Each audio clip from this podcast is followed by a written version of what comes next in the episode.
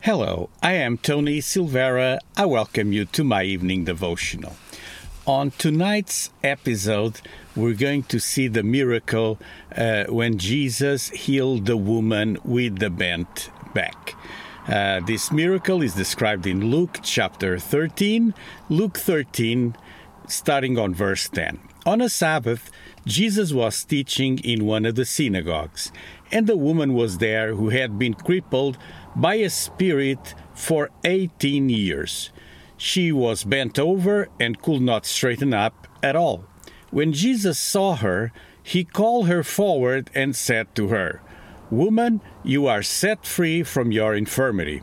Then he put his hands on her, and immediately she straightened up and praised God. Indignant because Jesus had healed on the Sabbath, the synagogue leaders said to the people, "There are 6 days for work, so come and be healed on those days, not on the Sabbath." The Lord answered him, "You hypocrites! Doesn't each of you on the Sabbath untie your ox or donkey from the stall and lead it out to give it water? Then should not this woman, a daughter of Abraham, whom Satan has kept bound for 18 long years, be set free on the Sabbath day from what bound her?" When he said this, all the opponents were humiliated, but the people were delighted with all the wonderful things he was doing. First of all, I want to tell you a little bit about the place. So this is a synagogue, and Jesus had begun to go to Jerusalem. He was traveling one last time through Perea on the other side of the Jordan. And this is the last miracle recording in a synagogue during his earthly ministry. And it says, "Behold, there was a woman there which had a spirit of infirmity 18 years and was bowed together." So this is the context. It's a synagogue, it's a Sabbath, and they're always attacking Jesus for healing in the Sabbath. And despite her pain and the shame, she was in the Lord's house. She wanted to hear the Word of God being explained. And this particular time, Christ was the preacher, and he was anointed from heaven to preach liberty to the captives and the opening of the prison to them that are bound, like it says in Isaiah 61, verses 1 to 3. And it was visible that the woman had this problem because she couldn't straighten up. She was probably looking down to the ground. And first, Jesus looked at her. It says, verse 12, Jesus saw her. And this emphasizes the one-sided work of God's grace. Many others came to Jesus asking for healing. This woman probably prayed for healing, but in that circumstance, in that situation, she didn't ask for anything, but the Lord saw her. This woman had both a medical problem and a spiritual problem, because it says the devil had bound her so that she shuffled around every day as chained by him. And finally, this woman was in a situation where she could do nothing to straighten herself, as it says on verse 11. It was impossible for her to do so. And then the miracle occurs. Despite her pain, the shame she could have felt, her feet shuffled down to the cobbled streets of the town until she was present to hear the Word of God. And then at this particular time, we see Jesus there. Let me tell you how the miracle occurred. First, he looked at her. It says, verse 12, Jesus saw her. And this, again, emphasizes this aspect. Second, he called her to him. She likely couldn't see Christ because she was looking down, but he called her and she followed his voice until she came close to Jesus. And third, he touched her. It says he laid hands on her. Verse 13.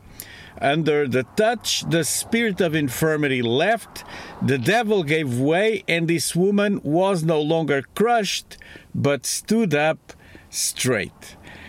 This is a powerful miracle. And tonight, I want to tell you that you can also receive healing. Maybe you are chained, but God wants you to experiment the spiritual chains falling off.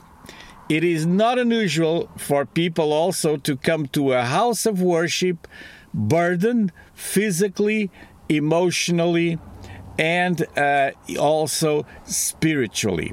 So God wants to bring total deliverance for every person. This deliverance is deliverance from physical bondage, emotional bondage, and spiritual bondage. In Leviticus chapter 26, verse 13, God said, I am the Lord your God who brought you out of Egypt so that you will no longer be slaves to the Egyptians. I broke the bars of your yoke and enabled you to walk with heads held high. This is the promise of God. This woman couldn't walk with the head held high. She was bent by the devil. But God directed her to be at the synagogue, at the church, and to receive this grace from the Lord in that occasion. God wants to do the same thing for you tonight.